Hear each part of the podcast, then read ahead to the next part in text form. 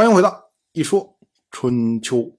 鲁国第十九任国君鲁腿进入在位执政第二年，晋夷高被杀死了，那么晋国的国君又没了。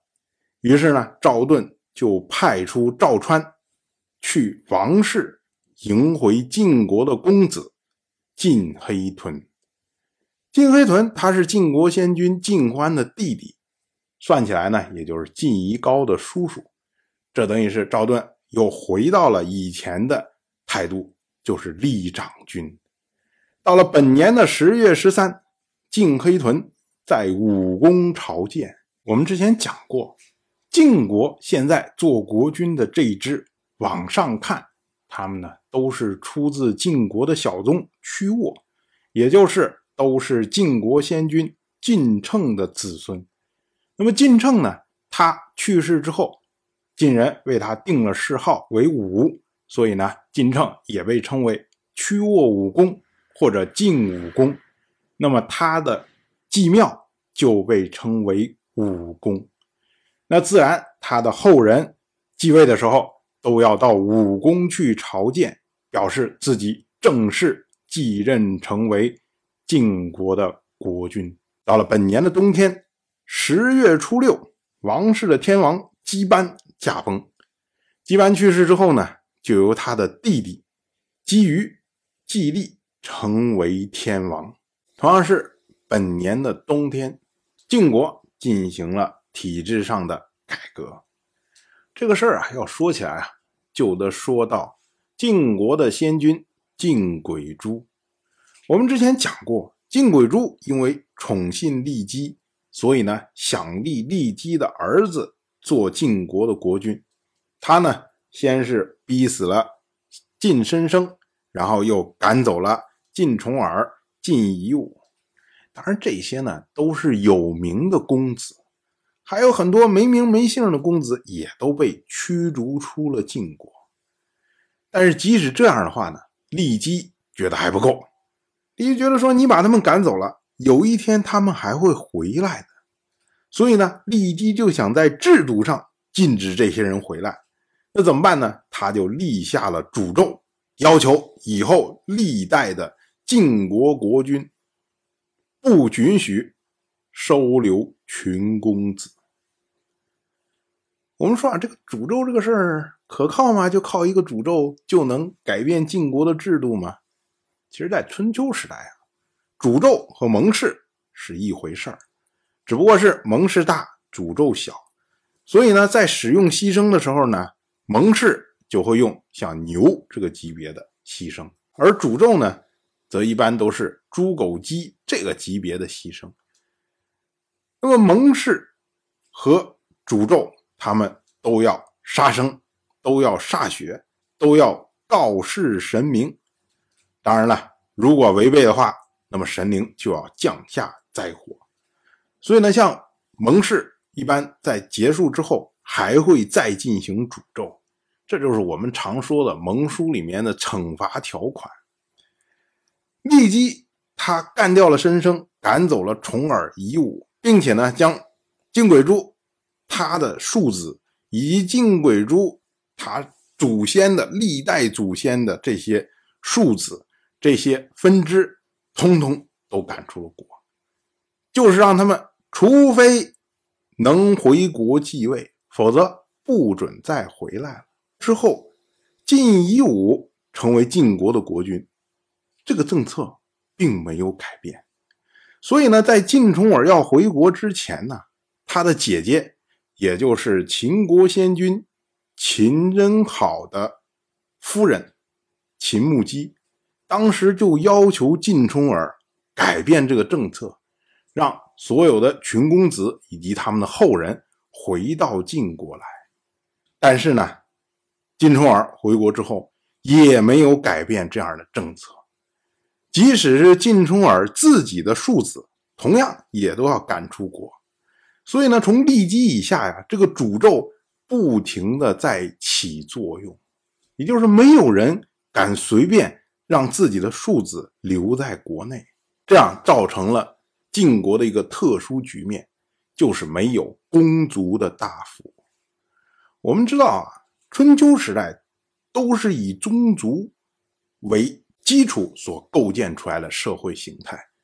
那么，对于一个国家的国君，他的宗族就被称为公族，而公族本身把控了非常多的官位和土地，比如说像为国君管理战车的，为国君掌管私人卫队的。为国君管理衣食住行的，为国君管理墓地宗室的，这个有非常多的职务。按照春秋时代的习惯，这些职务都是分封给宗族内拥有国君相同血脉的人。那么这些人呢，就被称为公族大夫。可是呢，晋国在骊姬这个诅咒的影响之下。出来了一个非常奇特的现象，就是没有公族大夫。晋国没有公族大夫，直接产生的影响就是晋国国君的权力非常的大。因为本来啊，国君宗族所拥有的土地，经过哎分封给自己的血脉宗亲之后，这些宗亲慢慢的血缘已远，然后他可能就会回来来钳制国君。或者不听国君的话，那这样的话呢？国君能够调动的力量只有只属于他的这些土地上的力量。所以呢，在分封不断的分封、不断的分封、不断的分封，这个公族的这些血脉不停的往外分、不停的往外分，最终的结果呢，就是公族他的力量可能会将国君架空。比较极端的例子就是宋国，因为宋国内部。全部都是公族的大夫，所有掌权的每一个阶层的人都是从国君这一支系分出来的，所以公族的大夫决定要替换国君的时候，他们直接就把国君给干掉了。像之前的我们提到的宋国的先君宋楚就就是这么着被干掉的。